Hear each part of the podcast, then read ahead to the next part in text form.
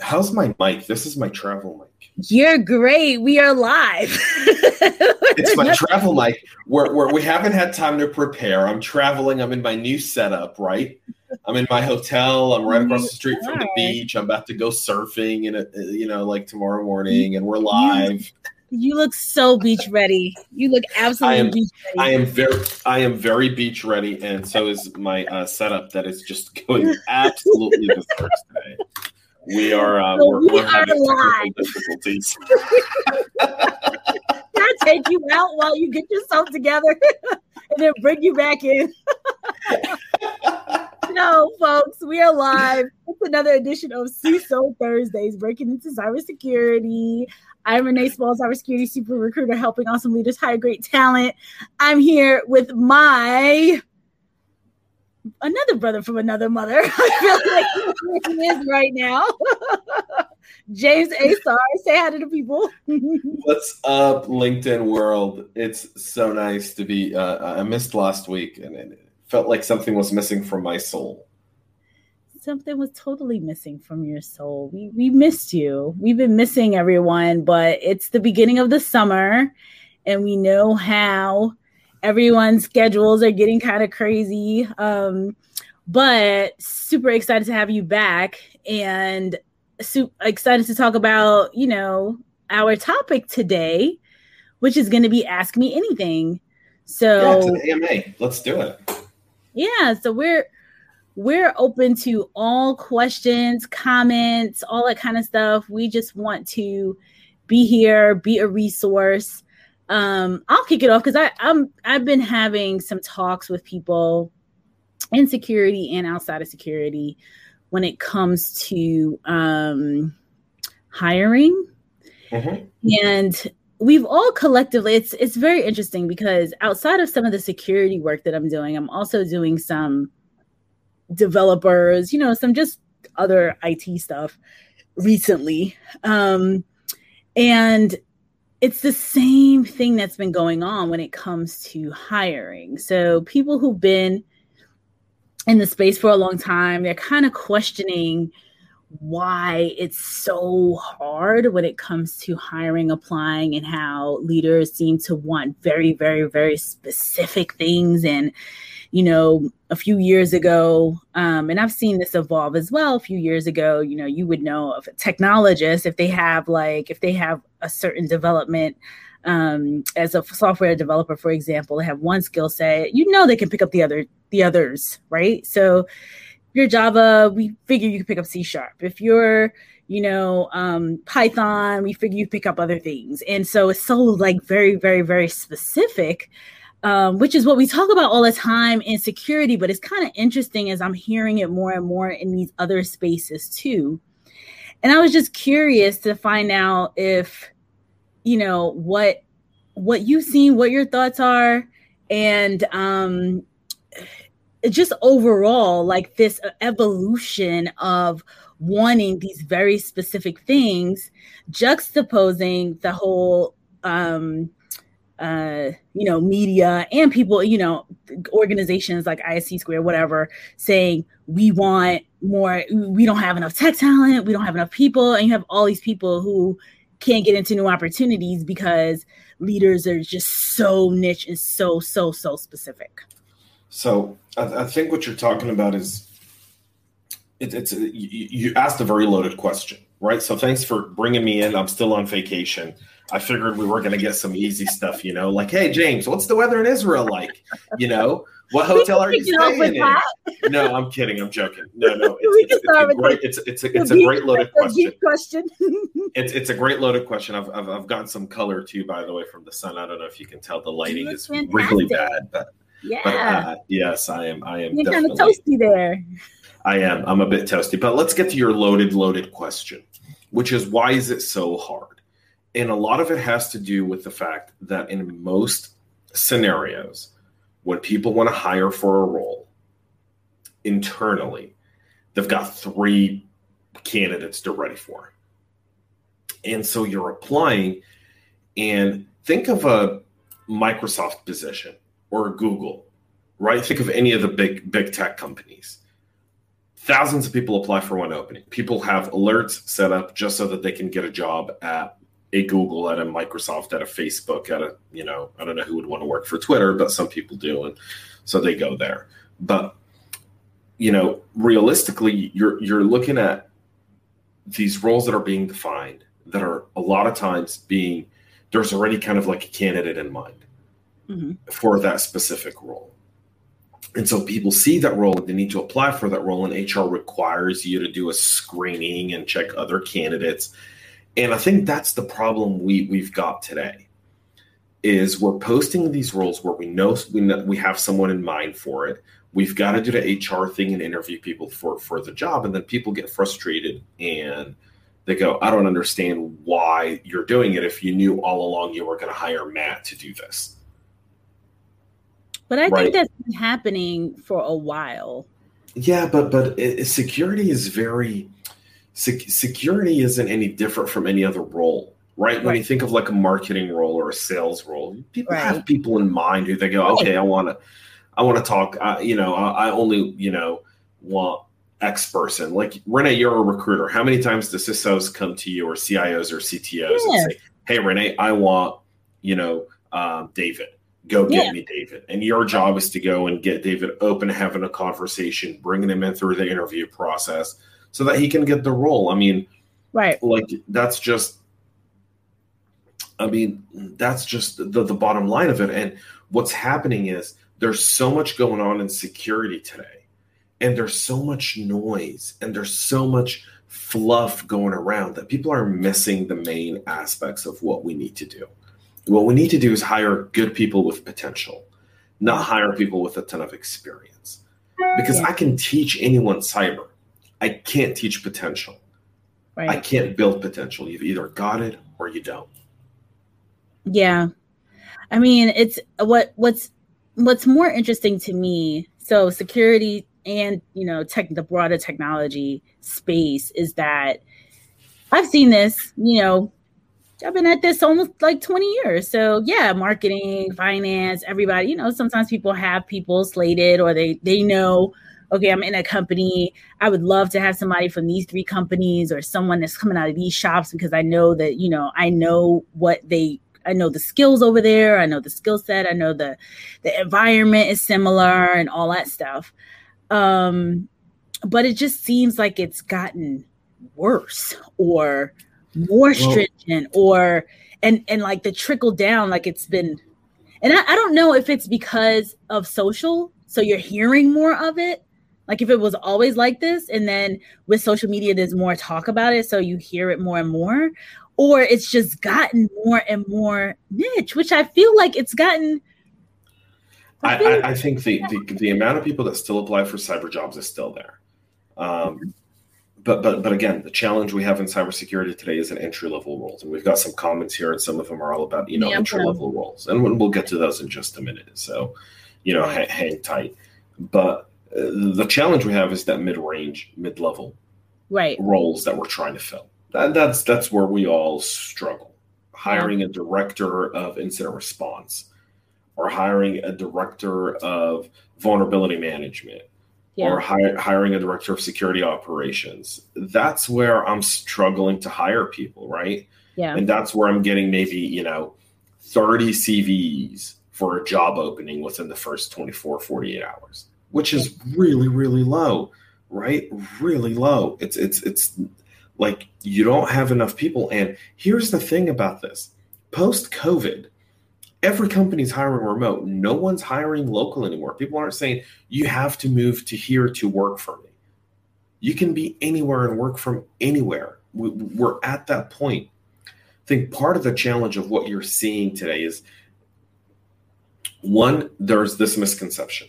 This misconception is there's 3.7 million unfilled cybersecurity jobs somewhere out there in cyberspace that someone in security that sells a bunch of clicks decided to put out there and right. some people who want to make money off of that use that click in order to get you to spend your hard earned money from something else to get in a career into security.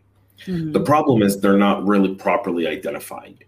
So think of it like this when you go to, into the military, when you enlist, you go through something called the ASVABs. The ASVABs essentially is a competency test to see Right. what jobs you can do in the military. Just because you want to be a pilot doesn't mean you get to be a pilot, right? Right. You've got to score a specific. You've got to test and score a specific uh, grade in order to be, you know, even considered to be a pilot. Otherwise, you know, you may end up being a artillery guy, a communications person, an intelligence, whatever. You know, all all kinds of other roles. Right. We don't do that in cyber, and we should be doing it in cyber. What's your competency, right? Like, why don't we have a test that says Renee takes the test and it goes, Renee, you know what? Your personality isn't technical. You're really more along, along the compliance side.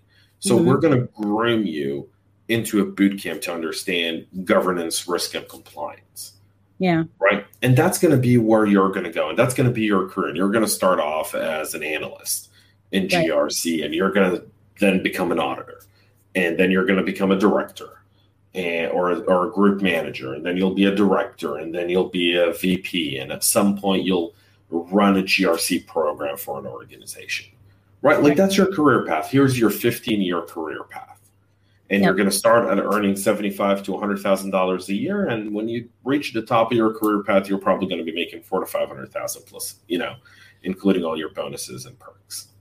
Yeah. That's your career path. We don't we don't do that in cyber. Everyone is okay. Gum, become a red teamer, be be a hacker, right? right. And it's just like that's being automated today. Yeah, it is. It really is. So, good co- couple of comments here. Um, I do. I've actually been in in talks with a person who has a startup that is actually working on something like this. So he's working on creating um, assessments specifically in um, in security, which I'm really really excited about. I don't think I, I can't get into detail much about it yet, but it's coming. So um, I'm glad I'm seeing people from YouTube. Woohoo! So please continue to subscribe to our YouTube channel um, and connect from there. So, hey, Zoe. Zoe says, hey. David says, happy Thursday, y'all. Happy Thursday, David. Um, Jimmy says, hey. And David's question is real talk question usefulness, relevance, taken seriousness of platforms like Hack the Box and Try Hack Me for foundational skills by the industry itself. I, I mean, it all just depends on what you're doing, right? So, hack the box or try hack me. It just depends on on your accomplishments there. I think the challenge you have is most people who who use the platforms don't want us to use it as a measuring stick for people to come in because so many people are on the platform. And so, unless you rank really, unless you score really high, you're not going to be in the top ten. So, if you say, "Hey, I'm ranked 180 on try hack on hack the box," you're out of how many, right? That, that doesn't look good on anyone's CV, right? Like you've never heard of the top, you know, 200 songs. It's typically the top 40, right? like no one cares about the top. Like if I told you what's the 41 song that didn't make it into the top 40, you wouldn't know. No one would know, right? And so I think part of part of that is is is that challenge within itself is that for a lot of people it doesn't look good on the CV uh, to you know to put their ranking in hack the box or try hack me because you know I'm going to go look it up and when I go look it up then I'm going to see you know your mid pack and some people think that's going to hurt their chances because everyone thinks they need to be a superstar they need to be a high performer to get a job and that's the other problem right? It's that mindset that if you're not a top performer, that we're probably not going to hire you. So we're setting up this false expectation. It's like, you know, people who like to run track, you don't have to be, you know, Olympic runner to run track. You can just someone who enjoys running, go run. Right? Right. Like have a good time.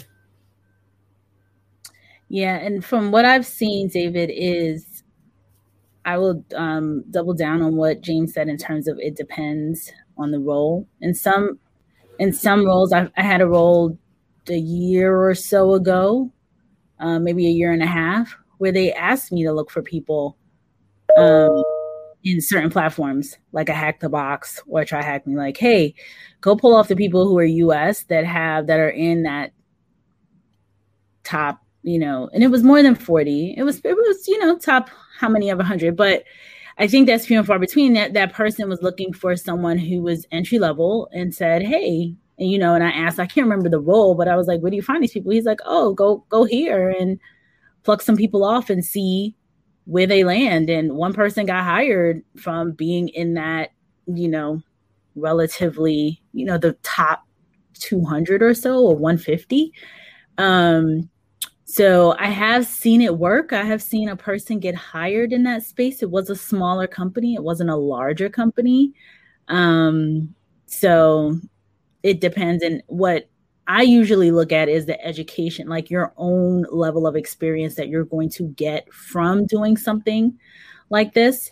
So when you talk about for foundational skills um, by the industry, you know, the learning, the process, the being able to not maybe not necessarily the ranking per se, but being able to talk to what you did, why you did it, how you thought you would be able to solve the problem. If you didn't come in high, why not? You know, just the, the whole experience, because that's really, I think, one of the things that leaders look for a lot is the actual that I did something. Like it's not theory. It's yeah. I actually put hands to keyboard. I did it. Either I, I, you know, either I was really successful or I wasn't why if you weren't successful why not and what would you do differently so um that's why I would look. And then David um, is following up. Assessment and quote strengths sound much more useful, like a disc profile for the skill type use um, to the industry. Yeah, I mean, I mean, disc profiles are, are, are a good idea. I, I, just, you know, I'd rather stay away from a disc profile and rather look at people for for what their passion is, right? So where are they going to be really good, and where are they going to have the passion to do the job? Um, how many how many of us know someone who wanted to be something, went to college, came out of college, and was like, "Yeah, I'm not doing this shit anymore." right? Like it's not for me. But they've just spent, you know, eighty thousand dollars on a liberal arts degree, and now they're a barista at Starbucks making, you know, fourteen an hour. You know, making mochas, you know, slum mochas, you know, for for you know some people like, and and and again, I love baristas. Don't get me wrong, but at the same time, like, you know, you don't go and get a liberal arts degree to learn how to make coffee. So, in terms of the assessments, I'm a huge proponent of assessments for self evaluation. So, understanding yourself and understanding kind of like what James was talking about with where you fall in. Like, when when if you see the flashy um, ads that say, "Oh, become a cybersecurity professional and pen test all day," and but you're you're really really good at you know doing documentation or something else. That's where I think understanding and knowing yourself and doing, you know, either the Strengths Finder or the DISC assessments or those types of um, tests or what reading the book, what color is my parachute, things like that where you're understanding you so that when you ask somebody, hey, what does a pen tester do? And they explain it, you're like, mm, yeah, that's not the right fit for me. So understanding yourself, I think, is just so, so very important. And I think those assessments are helpful for that purpose uh, more than anything else. So Zoe says here, being active on TryHackMe has been beneficial for me as an entry level person in my job search because interviewers have said to me that it shows interest in the field and my ability to self teach. And that's from her personal experience. No, and that's true. But, you know, going to what David's point was, should that be an industry? Should the industry accept that as something? Mm-hmm. And no, when you tell me I'm on, you know, hack the box, I go wonderful. Or try hack me, I'm like, great. You you have a, you're trying to learn. You have a passion for this. You're you know you're going through the steps. Respect, right? Mm-hmm. But but it's it's not going to be you know kind of like the, the cert per se. Right. So David says that's the quote what I was looking for with these questions as I'm quote reinventing my gig services and trying to come up with a method of presenting that skill set and those services without the depth of 20 years of operations experience and 13 years in communications slash writing to back up on that same resume slash document.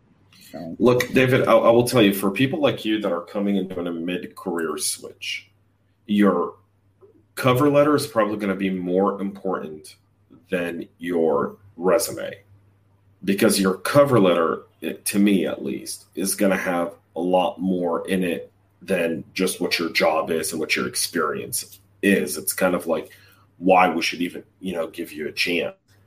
And I'm go back saying it. Make a one minute video, David. You're a communication major, an operation guy. You know, make a one minute video, attach the link to your cover letter, and say, before you look at my resume, please watch this 60 second video. It'll let you know exactly who I am. And that's where you would put it all in. And I think that's how you're going to break down barriers.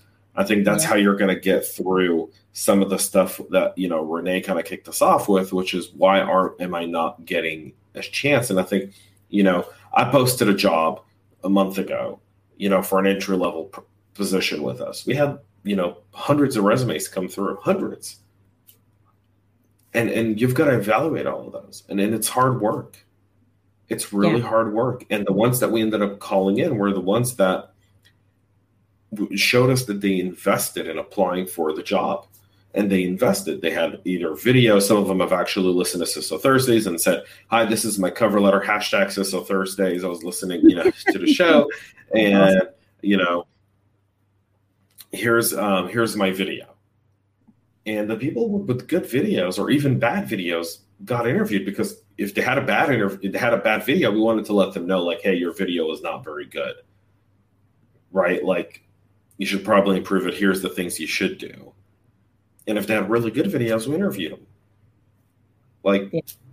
you know, and bad video wasn't like, hey, you produced it really bad. Bad video was like, you know, you're you're you're speaking very low, you're very monotone, you're you know, you you're not saying the right things that that we need to hear in the video to get people to really give you a shot.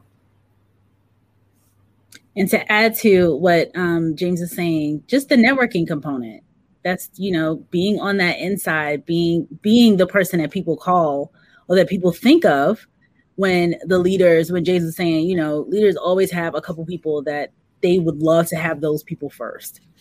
So they're yeah. thinking about those folks first. Now granted david if you're on that list if james is like oh I, i'm looking for recruiters and i need help you know the first person i'm reaching out to is renee and then I'm like, well, sorry, James, I can't do it. And then he's like, okay, then I'll go down to my list of like two to three more people. And if all of them don't fit, then maybe he'll put it out to his network. So it kind of goes like that. It's like this little nucleus and then it goes out. Um, but a lot of times, you know, you're at the top of some, what you want to be is at the top of somebody's list of go to people. Like, oh, that's the kind of person that I would want on my team. Um, and how you get to that point is through the networking, the videos, the you know, right. the volunteering through organizations and all that other stuff. So, tons of more other comments. Andrew said, "I just went through a boot camp for cybersecurity and trying to get my foot in the door." Well, Andrew, good luck. You're in the right place. Where we. By the way, when you go to boot camps, ask them what relationships they have to get your foot in the door. That is. Someone true. says we don't we don't help you interview, we don't get you job interviews, we don't get you hired. Look for a different boot camp. Don't do it. Um, yep. Yeah, don't do it. You're you're you're you're literally investing your money on on nothing. Uh, it's knowledge you can get on your own. You don't need a boot camp. I wholeheartedly agree, and I double down on that when it comes to degree programs as well. The assessment should be where are your graduates, you know, one year or six months after graduation, where have they what jobs are they getting? Are they getting jobs in the field? What kind of salaries are they what kind of salaries are they making? Um, what are the job titles? And if they can't answer you or they don't know or whatever, I would strongly be looking at other programs because the yeah. whole purpose of paying this for boot camps, for uh, um, degree programs in particular, is like you're doing it to get a job. And it's a whole different ballgame if you're doing it just for knowledge. If you're in your company and you know you're not looking for an external job and you just want to get extra knowledge um, for potentially moving within the company or you know personal learning that's different. But if you're going to school in any capacity and your end goal is to get a job you want to know from these people who from your program are getting jobs where are they getting the jobs how much are they making all that good stuff. So agree a hundred percent with james. Okay john says John Essenso. Finally made it back to the GSOC, passed my CompTIA ITF Plus onto Sec Plus at the end of the month, um, then Net Plus. I know it's a backwards path, but the opportunity presented themselves that way. Go for it, John. Don't stop, buddy. Awesome. Keep at it. It sounds awesome, awesome, awesome. Um, Andrew was saying, uh, my view is to keep your mind open to learning on daily on the daily because everything in computer cha- computers changes. Be consistent and willing to learn new skills. Yep. Agree, agree, agree. Okay. Um, Humor says, Sean here. Yeah, I prefer actual courses to learn. Currently, Cyber Cybrary's SOC Analyst course is my endeavor. Also, going to start Range Force account to learn the liberal arts ins and outs of position. the liberal arts is key. Learn how to learn. or, or just you know, learn how to learn. Isn't that what high school is for? What is uh, high what school for if it's not teaching you to learn how to learn? Why you got to spend eighty thousand dollars on a degree to learn how to learn? I mean, that we'll we'll go down a whole different path if we're talking about. Yeah, like, let's go down that path because that path is like the ultimate thievery. Of, of, it is of, it is thievery. I mean, it's disgusting. It's absolutely it makes no sense for people to come out of school right now and with a degree in what is supposed to be a skill that's a quote hot skill in a market where the jobs are abound and you can't get there's more opportunity out there than anyone can ever imagine and you can't walk into a position. There's no path. And it's it's pretty it's pretty um you know it's it's kind of sad. It's sad. So um Sean says, finally got my resume complete. Woohoo! Turned it into tw- uh, 2021 and 2021. 221 and 2021. We are going to try to make that happen, my friend. Um, Andrew says, a video. Now, that's a great idea. I never thought of that. Yeah, we have been big on videos. I mean, um, Andrew, you may have not been here at the beginning of the year, I believe, or the end of last year when we did one of these. And James recommended that everyone kind of put together a one or two minute video, explain who they are, why a, a, leader should hire them, why they be an asset to someone's organization. And so many people got hired. One young lady got how many? I mean, three, four job offers in like a day, one to two days. Um, it's so so very important to do that to show your personality um, by doing videos. So if you can, I mean, it works. Period. Um, Sean again says so many free resources. Um, David says, Thank you guys for taking the time to roll through all of that in a single run through. Extremely grateful for all the help you guys have been giving the community. You're welcome, David. Absolutely. Always good stuff. It's always great to see you here and hear about what you're doing and all your progress. So that's awesome. Um, Andrew Vincent is at Full Stack Academy. I have con- I have um, you know, interacted with some of the folks at Full Stack Academy. Um, again, you just got to make sure that they're getting people jobs. That that twenty that whatever the number is, I don't know what they're charging, but whatever that that fee is, that you're getting um, results and the end result is job offers. Period. Yeah.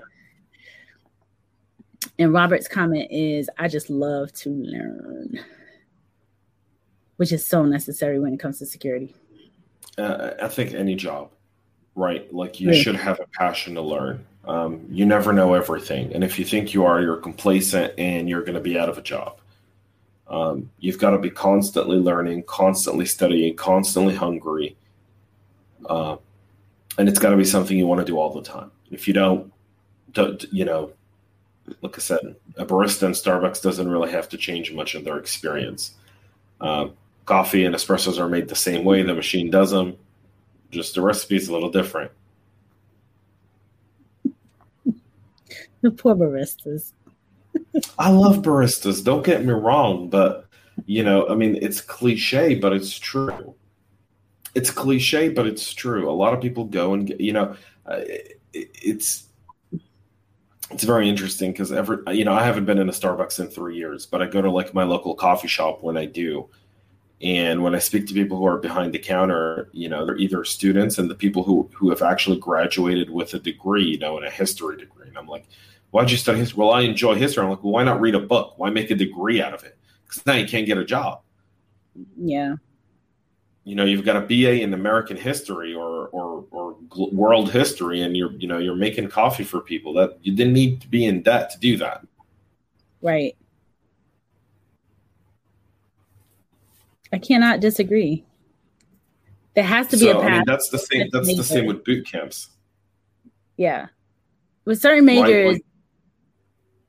there has to be a path. You know, people who do, you know, you you just have to have an understanding of what you want, what the end result is. So if you're going to be a history major because you're going to go and get a master's in, you know, something else, then that's great. Um, for a career in X. Right. But just doing it for the sake of, ooh, you know, we're doing it, that's a problem. Looks like we're having some issues on LinkedIn streaming. Um, they're saying this might be on LinkedIn's end. LinkedIn's had some issues with uh, LinkedIn Live. What's going on? I don't know. I had an issue with my live feed this morning as well. Yeah, it's saying please check LinkedIn and ensure the stream looks okay, which it doesn't. We look good and frozen, and people are leaving. Oh, we're live again. Okay.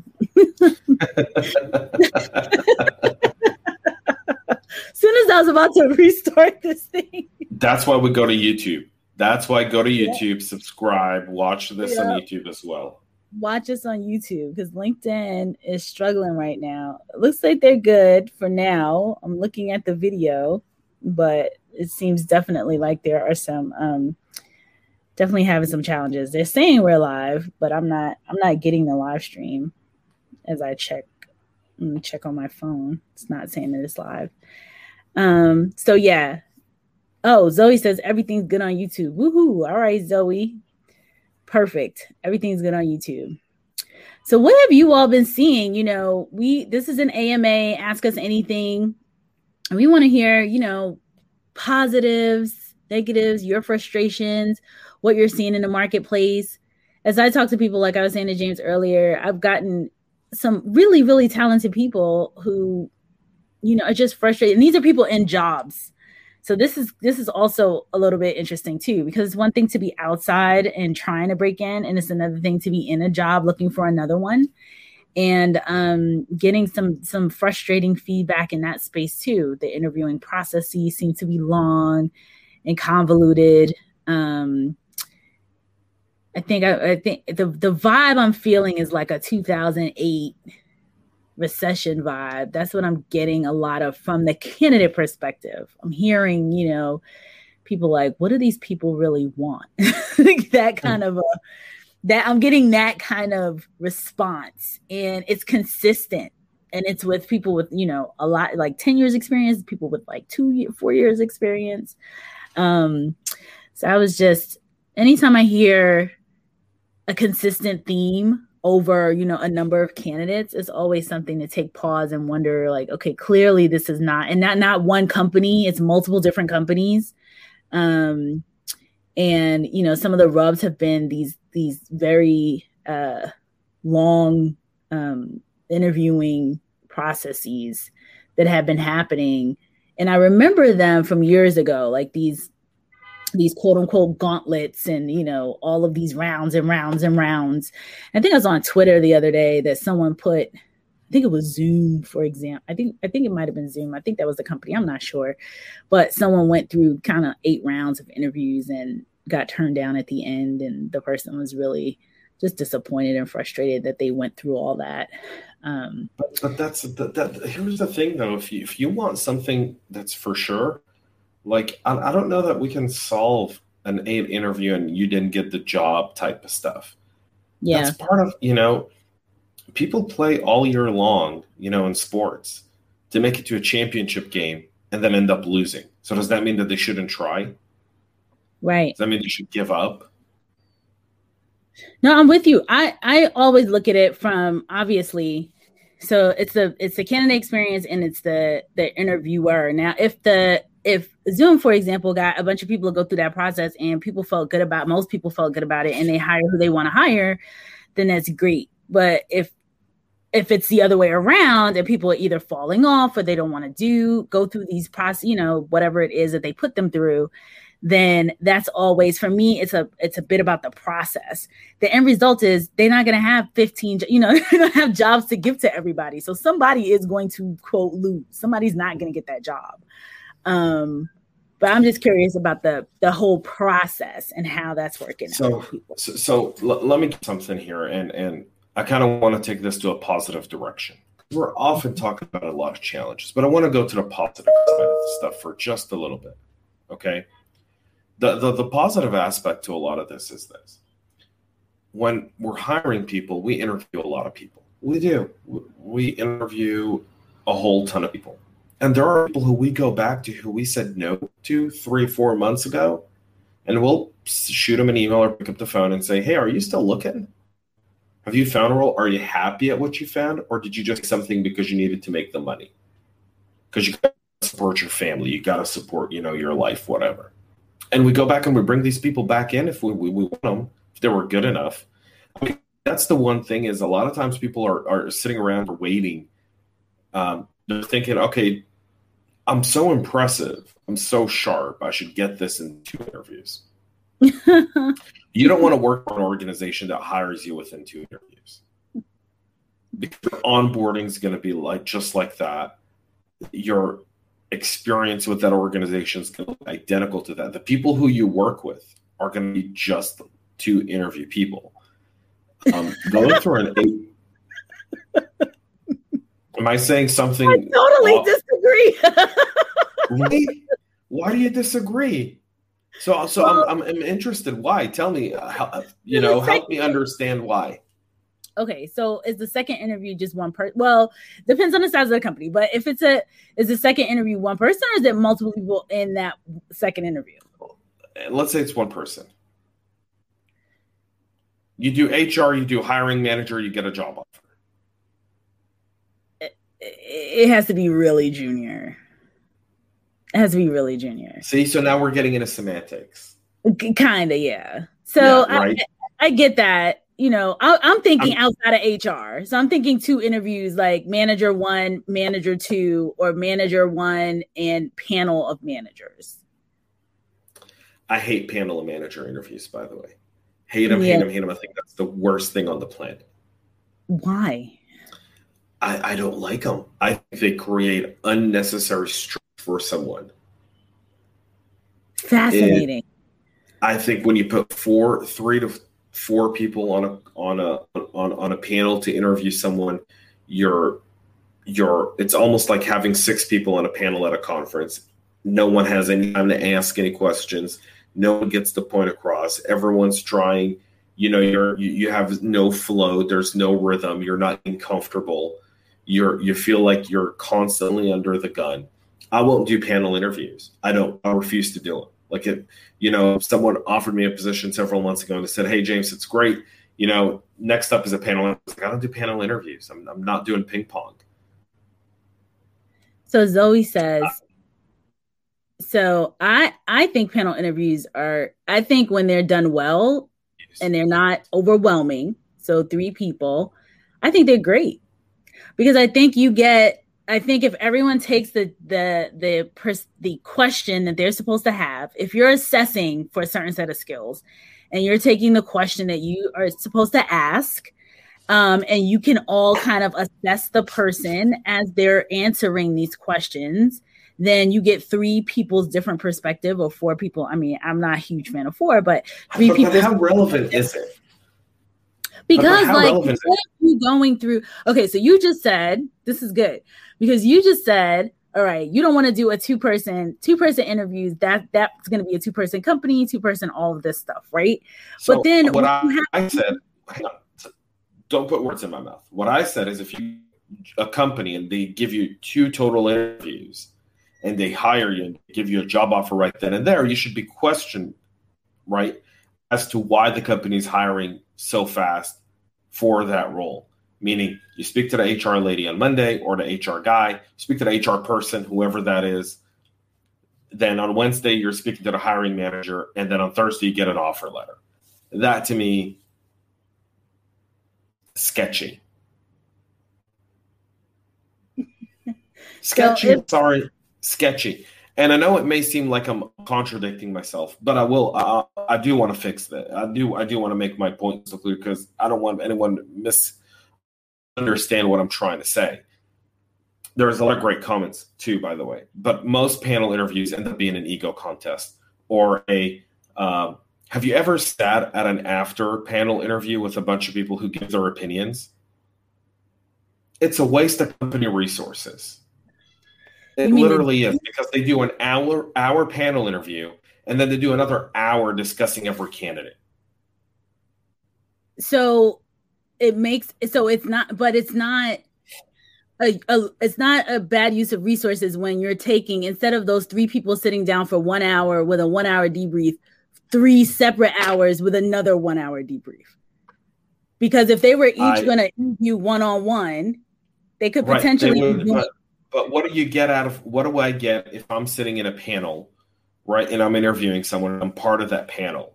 what am I getting when everyone else is having a conversation with the candidate and I'm just sitting there because it's about something that doesn't even involve what I care about or look for a job candidate. Well, hopefully, if you're a part of that panel, that you're you're you've had this discussion. Again, you're being very idealistic right now. You're just being not in a idealistic. world in a perfect scenario. Go well. The panels that I've seen go well, they have a, a whole. There's a process so you have a you have um for example you have your questions you want to understand okay this is the way this is what i'm assessing for this is what i'm assessing for this is what i'm assessing for and you have your specific questions so you're not tripping over each other you know who's going first who's going second who's going third and the candidate on the other side doesn't have to spend days and days or hours and hours interviewing with the same people that sometimes ask the same questions over and over again. Comment yeah, comment. let me tell you something. In intelligence, asking someone the same question three different times by three different people lets me know how honest and trustworthy the answer I'm getting is. But you might not necessarily know if you're doing a debrief how the person responded on each question unless you're really good at it. I agree. I, you know what? I agree with that. If they if they have a good type process and they're going through each question, then that's different. But I can't. I don't know. I don't know if that is actually happening. Yeah, but but you don't have a good type process in panels, right? A lot of panels yes, that's are true. disaster, disastrous, right? Because you've got internal conflict within the panel because two people could like love one candidate and at this point they're just doing the other interviews just for the sake of doing them right? And you can have one person who's like overly sympathetic. I mean i've seen it all. And to me, like I think panel interviews are the worst invention in, in modern modern human resources evolution. I do, I do. I think they're bad. Like we should abolish abolish panel interviews for jobs. Abolish no. them. No. So Jordan says I loved mine at Raytheon. Ha ha ha. so Raytheon clearly has a good, a good, a good interview process. Right. It's probably and, a bunch of army guys going, you know, what'd you do? Air Force, Navy. So when the army guys do it and the military does it, it's on point. Other people. And, well, I don't know. I don't know. I mean, I'm just, I'm, I'm joking here, but I'd, I'd love to hear why he loved it. I'd love to hear why you loved it. Will Will you please tell me why you loved it? So Jordan says, um, I think it gives, so he loved it. He said it gives insight into the dynamics you might be walking into. It allows me to interview the company. And, and I'm, I'm going to put other words. I'm thinking that that means interview like the multiple panelists and get the reactions and see how they're, what they're saying. And he's laughing at us. He thinks we are hilarious. A lot of people think we're funny today. we are. We're very, very funny folks. There's a show called Valuetainment that I love, and it's the value, yeah, the entertainment, yeah. the entertainment part. I don't know who's saying um, LOL here. Okay, so Jimmy says panel interviews are the norm for the public sector. Um, yeah, and let me tell you something. Let me give you something about the public sector. Yours truly is overseas. Yours truly had an issue with this passport. Yours truly should be flying home in about five hours. Instead, yours truly has to fly home in a few other days. You know why? Because we have the worst public sector State Department on planet freaking Earth. I got hung up on by the U.S. Embassy in Israel on the phone. Three, they hung up on me. They're like, "We don't care." Ah, ah. I'm like, I fund you. My taxpayer dollars fund your job that gives you a seat in a foreign nation to serve U.S. citizens, and you don't want to solve the problem that you are the only person who can solve. That's kind of crazy. Are you kidding me? They hung that just tells you how ineffective public sector panel interviews are because it's all just a bunch of morons. Don't get me started on that. I am worked up over public sector right now. The public sector panel interview resulted in the person hanging up on you. Literally, I had the U.S. Embassy hang up on me and my wife on the phone. They're like, "Not our problem," and it was some guy with a British accent. That's unfortunate. When I call the U.S. Embassy, I want to hear a good old Texas accent. I want to hear a California accent. The last thing I want to hear is the imperialism we liberated from in 1776. All right. All right.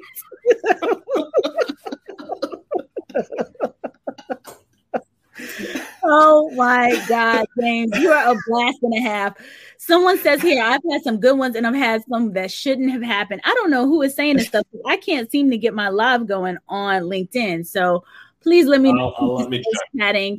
Um, Jordan says again, it was an engineering project manager role that he took a security manager hiring manager oh so this is the panel interview it was an, a project manager a security manager a hiring manager and it director i got to see how they interacted with each other and how i would have interacted with them Namdi, my buddy over here, who, by the way, I'm going to be on his podcast tomorrow. So, all you security peeps, make sure to check out the tech behind fintech tomorrow at noon Eastern on Friday. We are going to be talking about um, the the the great resignation. So there's been a couple articles that have come out about people getting ready a ton of people getting ready to quit their jobs and and why. And it's been happening in the uk and if the us is next. So that'll be fun. So namdi says i'd rather talk to everyone at once than a series of individual conversations. Seems more efficient from a time perspective. Mm-hmm. from a time perspective. Zoe's laughing at us Richard Barilla, he's here. He said, Hey, they're still going strong. Yes, sir. We're still here. I think Richard was here like two years ago. Um, Jordan says, We Californians don't have accents. He is laughing. You don't. You have a different vocabulary. As a native Californian, we have a different vocabulary. We use words to describe things that no one else in the country does. Like pop. If I told, if you tell anyone what pop is, people would look at you and be like, What? Only Californians know what pop is. But isn't that a southern term too? Nope. No, people no, in, South, in the South they call it a cola. Come oh. on, you've seen Super Troopers, right? Like you know, okay. a liter of cola. I thought pop was in the South. so David Brin says to join Jordan's point, it definitely reveals existing strife and possible issues you're walking into. I've ignored that and taken a job after such a panel interview and ended up landing right in the middle of that drama never again. So, so so here's here's the review on panel interviews. Here's kind of our assessment. If this was a Yelp review, it's two stars, maybe two stars on panel reviews, right? No, like, four stars. Like some people like a lot of onion in their pasta sauce, others don't. That's where that's where it's at. It's the onions it's the four stars because people are saying A, it's efficient, B, they're seeing the messiness, they're seeing the whole interaction. Yeah, McDonald's is also very efficient. are these people getting along or you know what's going on here? So anyway, off of panel interviews. what, what else are we talking about for the last couple of minutes? I feel like when you and I are on here, it's so much more fun oh my god. Richard says for next session, can cyber pros be funny at work? And he sends me. I am a- funny all day long. All I do is joke. When people come and ask me, like, "Hey, you know, like one of our executives will call me up and be like, "Hey, James, just checking in to see how things are going." Like, I I give him like the weirdest answer. I'm like, "Listen, man, we're dealing with the Chinese, the Russians, the Iranians, the mafia. I was like, we've got the Chinese mafia, the Russian mafia, the North Korean mafia. I was like, Darnian mafia, and people, people, people laugh. People yeah. laugh. It's a lot of fun. You gotta have fun. If you're not having fun, life's too short. So uh Namdi says, Renee, looking forward to having you as a guest on tomorrow's episode of Tech Behind FinTech. So shameless plug, but yes, I am excited too, talking about this topic. Post-pandemic UK tech talent exodus. Is the US next? So that'll be I don't fun. know. Is the US next? I think it is. I, I you give think it we're gonna have a tech talent exodus in the US?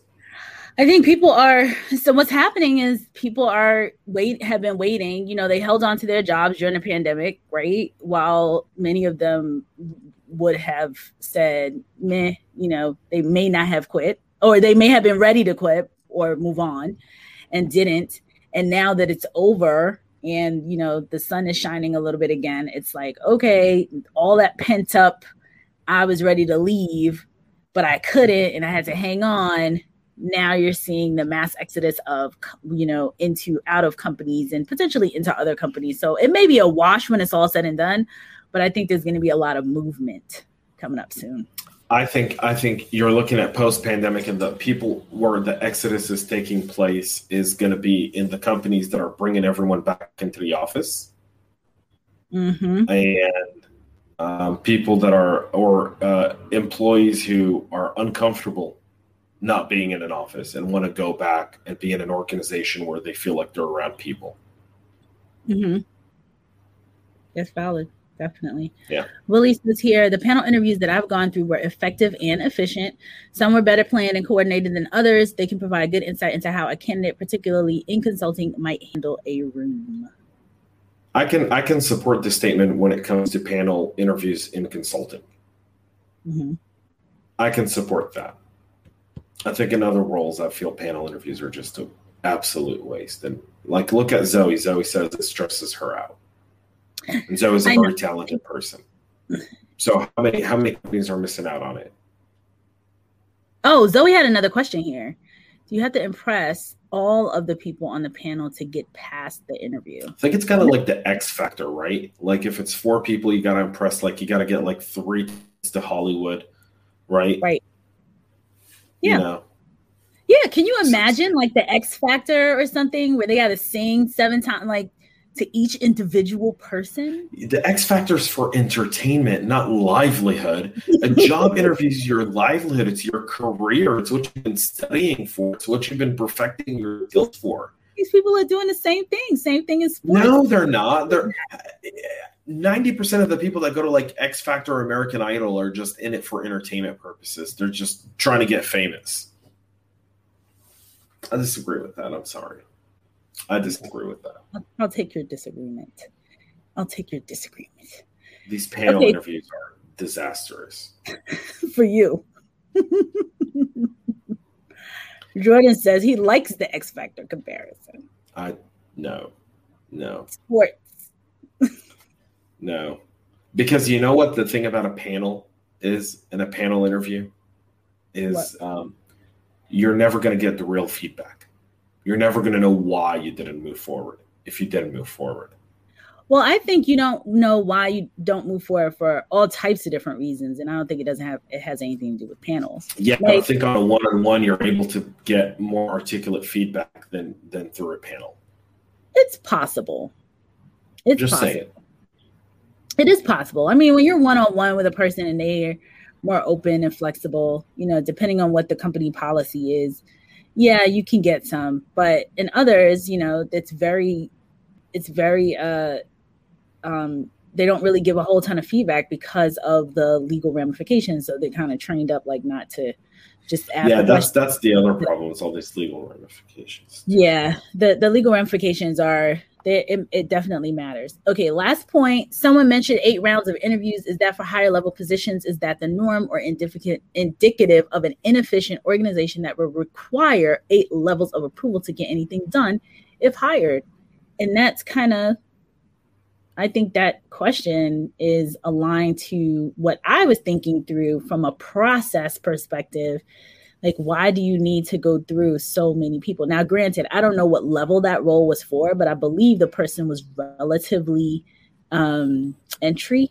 So, under five years experience. which makes me wonder what what are we what are we doing? Like why is it why are we going through that process?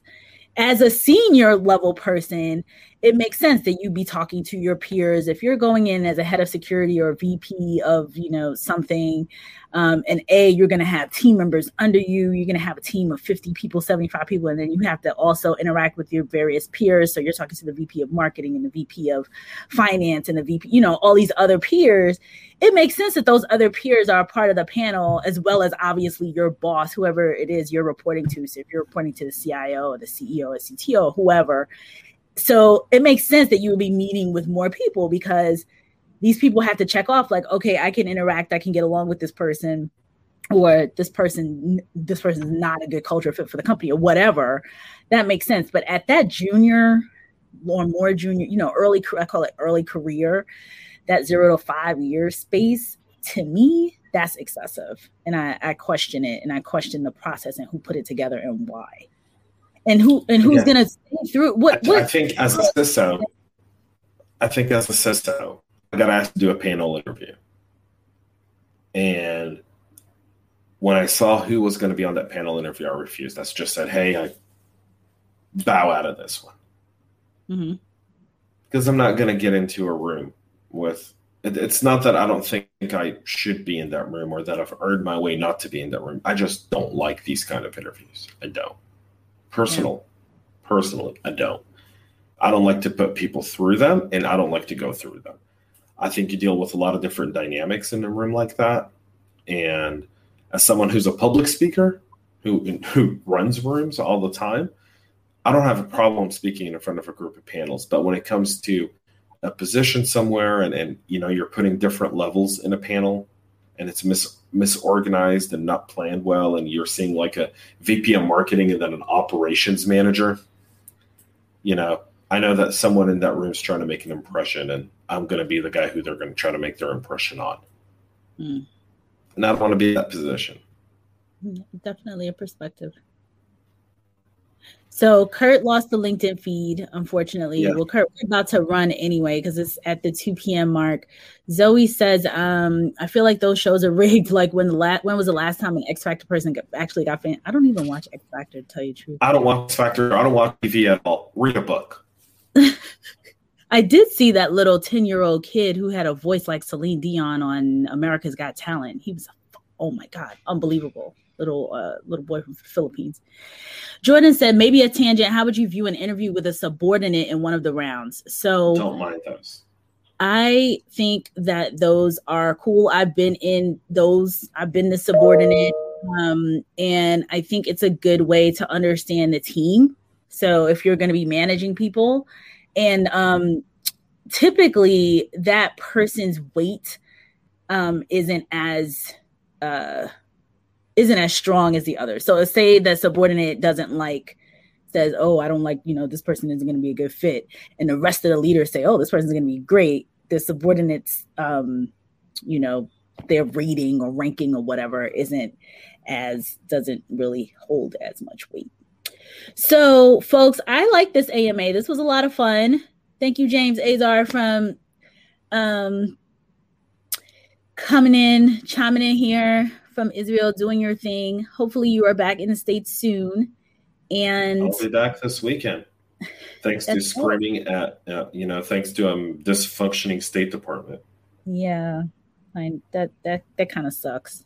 That totally sucks. Yeah. So we will see you next week. We will see everyone next week back here 1 p.m. Eastern um, on Thursdays. CISO Thursdays. Hopefully with the whole group. Hopefully. See you later, Jane. Cheers. Bye. Bye, everybody.